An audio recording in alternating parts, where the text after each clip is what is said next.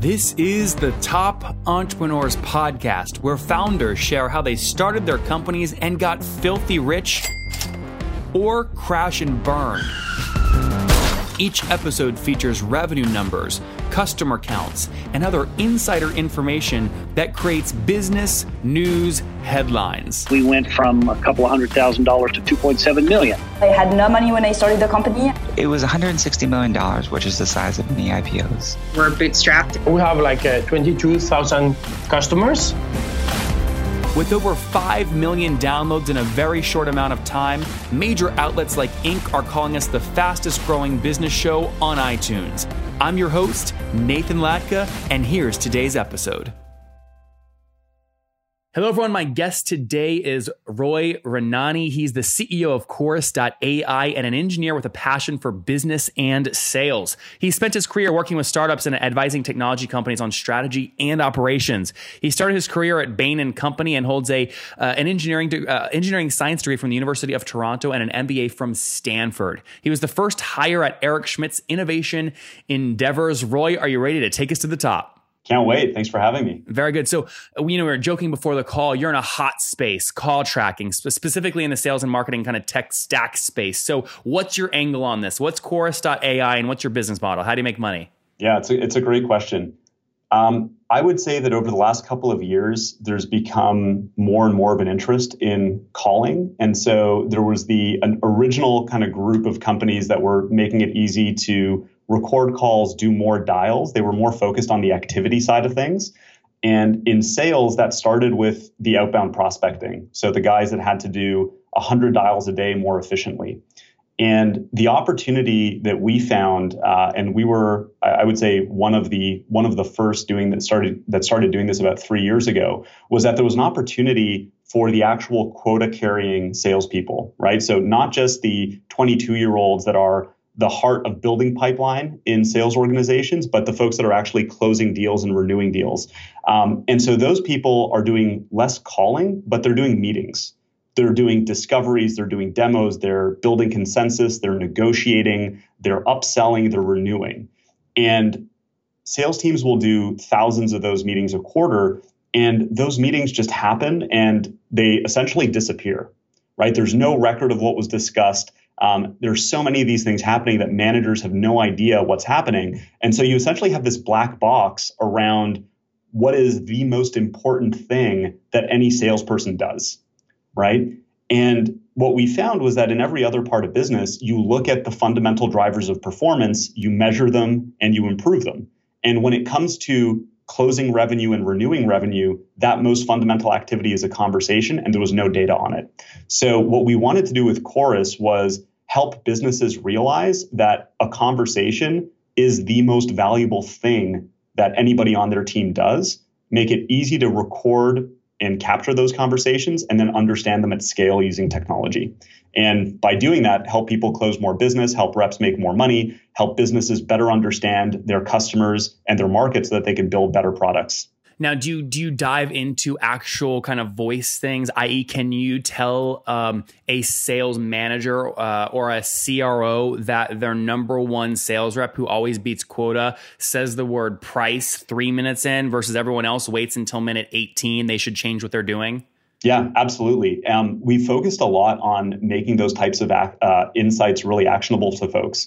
So it turns out that um, you know you picked up one around pricing, but it turns out that discounting is something that happens on you know we've analyzed over a million calls at this point, and it'll tend to come up on maybe 25 to 30 percent of conversations.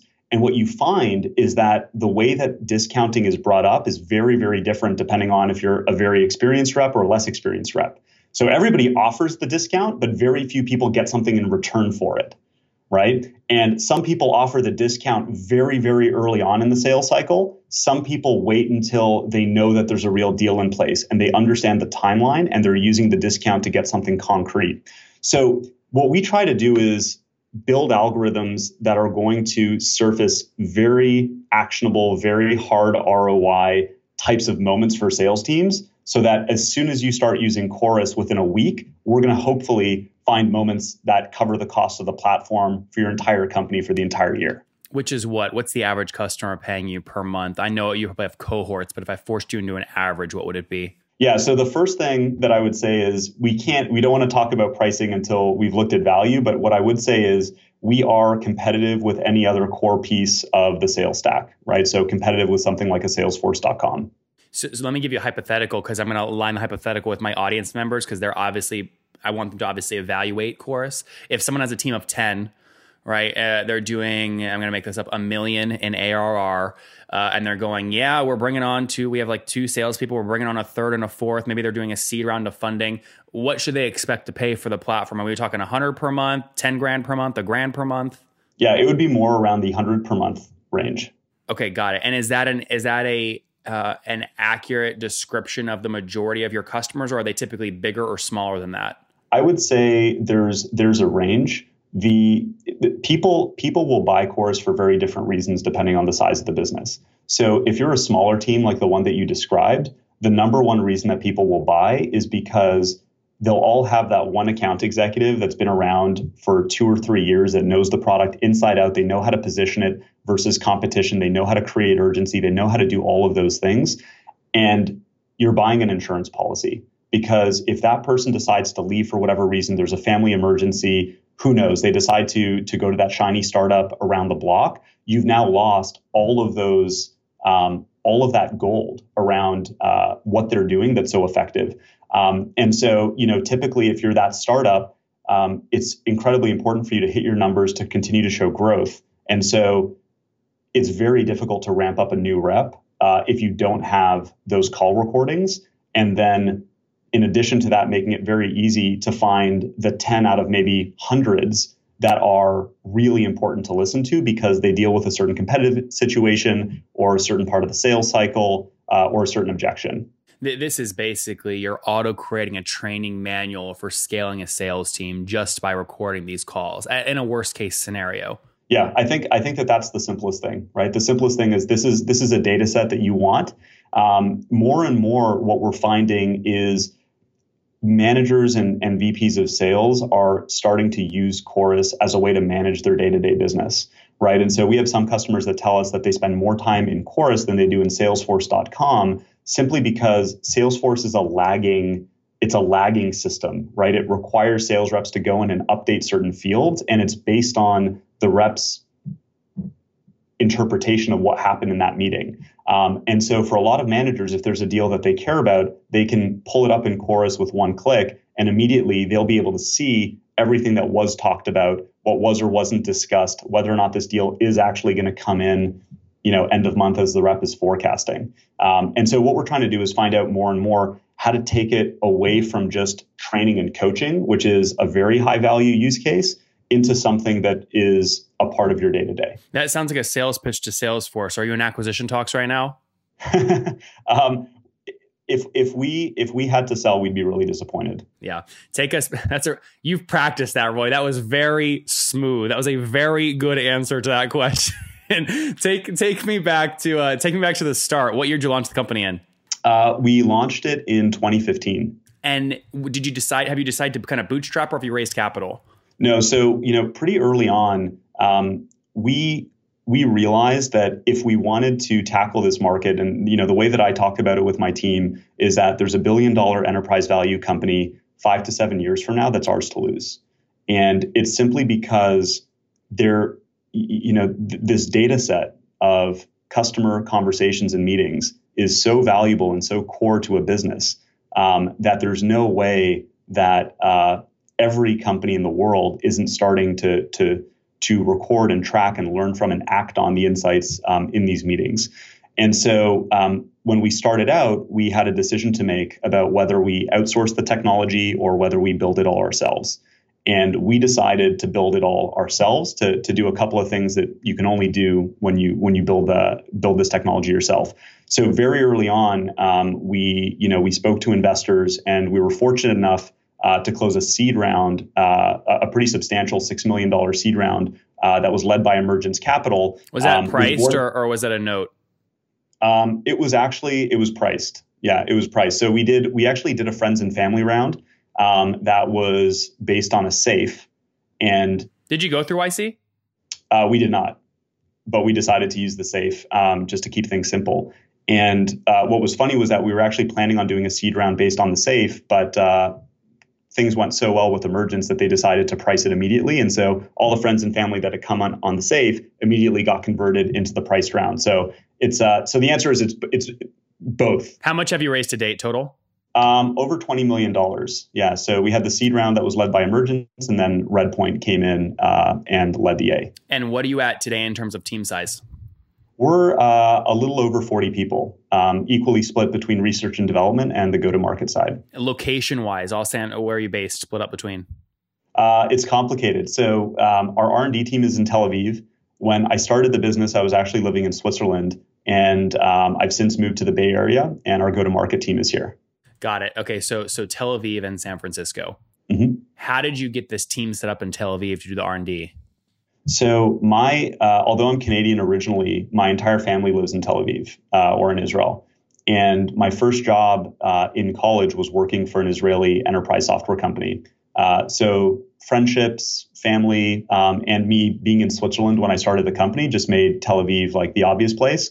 Um, but it goes without saying that it's you know, it's about people. And uh, my two co-founders, uh, Micha and Russell, uh, are based in Tel Aviv, and they were the right people to start the business with. So you're three years in, team of 40, super valuable algorithm built around a very hot space, 20 million raised. What are you at today in terms of total customers paying for you guys? Um, we don't we don't get into the specifics, but you could you could peg us around 100 enterprise customers. Um, and those are ranging from large companies like Qualtrics with hundreds of sales reps and AdRoll um, to those, you know, hot high growth startups like the Outreaches of the world, EverString, Visible, Uberflip, uh, Vidyard, um, all of those folks. So we, we we've, we've had we, many we of those. on, like name, we, we've had many of those folks on the show in the past sixty days. So those are all those are good names. That's amazing. Are you just can you can you give me a lead list? I was from, about to uh, say. past guests. I was about to say you can literally go to getlatka.com, which just creates company profiles from these audio things, and you will see Vidyard, you'll see Michael obviously lit in there, you'll see all these companies. So it's good. Um, very good. All right, so good. I mean, so you when I asked that question, I learned a lot from that, right? Because you chose to say kind of we have a hundred enterprise. I mean, are you continuing to go up market? If someone's listening right now and they're just like a four, five, ten person startup, is this not the fit for them? No, I think I, I think you know we we just we we sell for very different reasons, and I think that the you know the core product that we started with, you know, that we went to market with a year and a half ago for example, um, would have been better suited for small businesses. And as you add more functionality like a deep bidirectional Salesforce integration or the ability to take all of your data that Chorus is generating and push it into a Redshift instance so that you can build dashboards in Domo or Tableau or Periscope or Looker uh, or, or anything like that, um, that functionality uh, just lends itself more to the enterprise.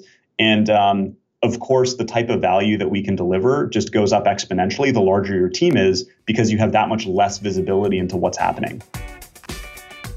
Guys, big news. Last month was a huge month for the company I recently acquired, which was www.thetopinbox.com.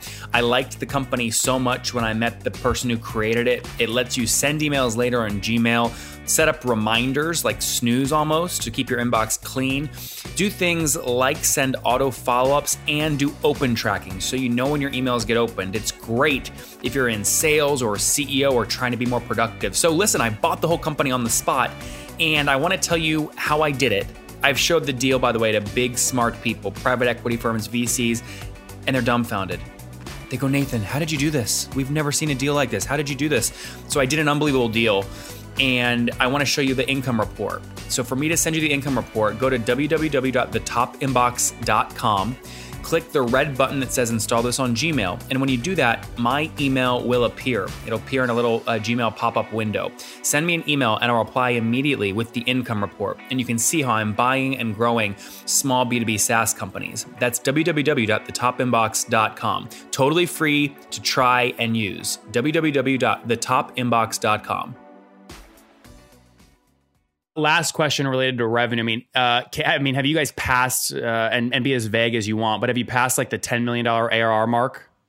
We're not there yet. We're okay. not there yet. Do you think you'll hit it by the end of the year? Uh, not by not by the end of this year. Okay, but maybe 2018. we'll, we'll we're going to be pretty aggressive in 2018. That's good. That's good. All right, that's fair. Um, take me into some of the economics on this, right? So it's a hyper competitive space. Like we talked, you know, I've had we talked earlier about some other companies in the space. Um, how are your sales calls going? How are you winning these customers? And specific to that, what's your fully weighted CAC look like on those wins? Yeah, um, I actually I don't have great data on the CAC right now, just because we're experimenting with a lot of different approaches. So much of much of our um, new customers come from referrals uh, and come from inbound. Um, and we actually only hired a head of marketing a few weeks ago. And so a lot of the growth to date has been purely organic. Um, the uh, sorry, what was your what was your earlier question? No, it, well, let me break up those questions into just one one question each. So, um, CAC is something you're experimenting a lot. When you say you're experimenting with, you mean you're testing many different paid channels. We're we're starting with inbound, yeah. So what we want to do is we want to optimize the inbound simply because we we have such incredible conversion rates on the inbound is working really well that we want to we want to figure out that channel um, before we start adding additional channels. What's incredible conversion look like? Like more than twenty percent trial to paid or what? Yeah. Yeah. Okay, that's incredible. All right, good. And then, um, okay, instead of going maybe into every experiment, maybe this is a better question. So, like last month, would you guys spend just on paid stuff, paid acquisition? Uh, we, I, I don't feel comfortable sharing those numbers yet. Okay. Um, so uh, what, what I would say is the vast what's it, Roy, what's it definitely what's organic. it definitely less than? It's de- definitely less than 10k, 50k, 100k. Yeah, it's under it's under 50k right okay, now. Okay, fair enough. So under 50, most of it's organic. And and so why are people finding you organically? Is, is a core part of your 40 person team based on like content creation, a little media company, or what? Yeah, you know, a lot of it comes from just doing really good work with customers. Um, so you know, the sales community is an inherently viral type of community, and meetings are inherently viral, right? So when Chorus um, when Chorus joins a sales reps meeting, we're actually joining as a participant.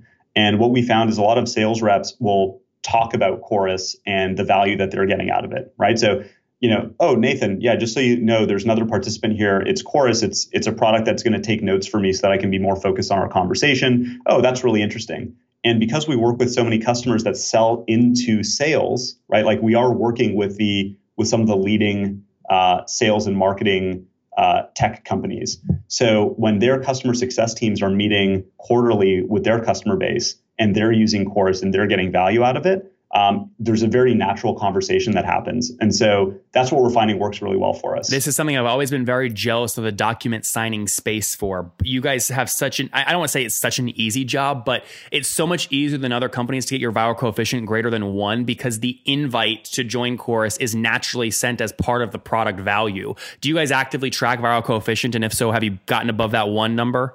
We're we we've started tracking it. Um, we actually have an individual product for sales reps. So if you go to chorus.ai, uh, www.chorus.ai slash chorus for reps uh, with dashes between there, so chorus dash for dash reps, um, an individual sales rep can with one click start using chorus themselves. Oh, I see this. Yeah, very cool. And so, yeah, and so it's it's really powerful because you know, one of the most one of the biggest questions that a VP of sales has is, you know, how hard is this thing to get set up and are my reps going to use it? And, you know, there's all these questions about implementation and rollout. And what we did with the platform was make it so easy to get set up that sales reps start using it, they start loving it. Uh, and then from there, it's very easy for us to have a conversation with with sales leadership about what else we can do for them. Roy, we're running out of time, but last few unit economics questions here before we wrap up with the famous five. Have you guys gotten to negative net revenue churn annually yet?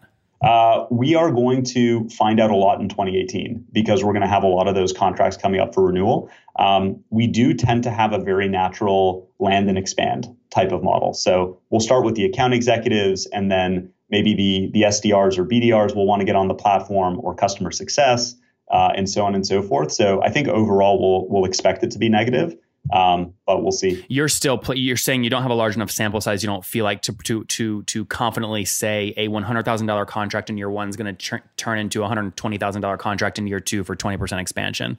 We we we definitely see expansion within year one on most of our deals right? And that's just a function of the types of companies that we work with. Like they're growing companies, and then we expand across teams. Um, the reason that I can't answer that is because we only seriously started going to market at the beginning of the year. And so you'll start to see those contracts coming up for renewal. And that's why I can't answer the question. Did you have no, or, or did you have no revenue in 20, uh, 2016? Was 2017 first revenue year? 2016 was a lot of proof of concepts. Yeah. So we were working with customers and perfecting the product. Yeah. I mean, the, the company is actually only two and a half years old. We moved very quickly. I was gonna say that's really impressive because I see you guys everywhere. Uh, so I want to. Uh, this is shocking to me. Wait, so was revenue in 2016? We'll say less than 100 grand total, all in. You really just turned on pricing in 2017.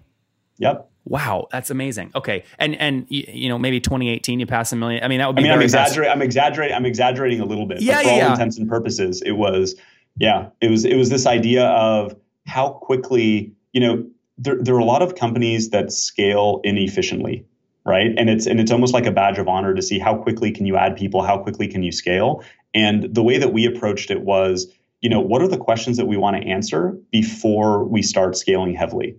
And one of them for example was you know you talked about customer acquisition cost. Well releasing a self-serve product for an individual account executive is something that nobody else in the space has done and we realized that because we had built a product that was designed for salespeople and to be valuable out of the box for them, we thought, what if we just put that out there and we see how it's doing? Um, and it ends up performing very well um, and gets us into some incredible accounts. So these are things that we said, you know, what would what would we be really disappointed by if we didn't experiment with them before deciding to go to market heavily? Last question on this because I just remembered you left Eric Schmidt to start this. Why? How did you have so much conviction that this space was going to blow up? Um, you know what? I, I left. I actually I had one job in between um, venture capital and Chorus. Um, so you know the reason I left uh, Innovation Endeavors was simply because it felt disingenuous for me to be advising these incredible entrepreneurs if I'd never started a business myself. How old were you at that point? I was I was in my late twenties, so I just finished business school, um, and so I went back to Bain to pay down my business school debt. Which was how then, much? Uh, uh, business school is expensive in the states, uh, probably like 150 grand, something like that. Um, and so it was just you know pay it down as quickly as possible, learn as much as possible, um, and then I quit and I actually took over a year looking at a number of different areas. And for me, it was more about finding something I was authentically excited about and that I wanted to dedicate the next 10 years of my life to. And um, this idea of machine learning and AI um, and voice and conversations just felt like the right place for me based on my interests. Yep. All right, Roy, one word answers on these famous five. Let's wrap up number one. What's your favorite business book? Ooh, hard thing about hard things. Number two, is there a CEO you're following or studying? I would say Bezos. Number three, is there a favorite besides your own? Is there a favorite online tool you have? It would have to be. It would have to be Slack. Number four, how many hours of sleep do you get every night? I aim for seven. Okay, and what's your situation? Married, single? Do you have kids? Uh, married with kids. How many kids? Two kids. Wow. Okay, very good. And, and how old are you? 30, 31? I am. I think I'm 35. 35. Very good. All right, last question. Take us home. Take us back 15 years. What do you wish your 20 year old self knew? Oh man, um, that's a really good question. Um, observe. Try, try to really understand what it was that the people that you looked up to, that you were working with, were doing. Try to really understand like what it was about them that that made you admire them and make you work your ass off.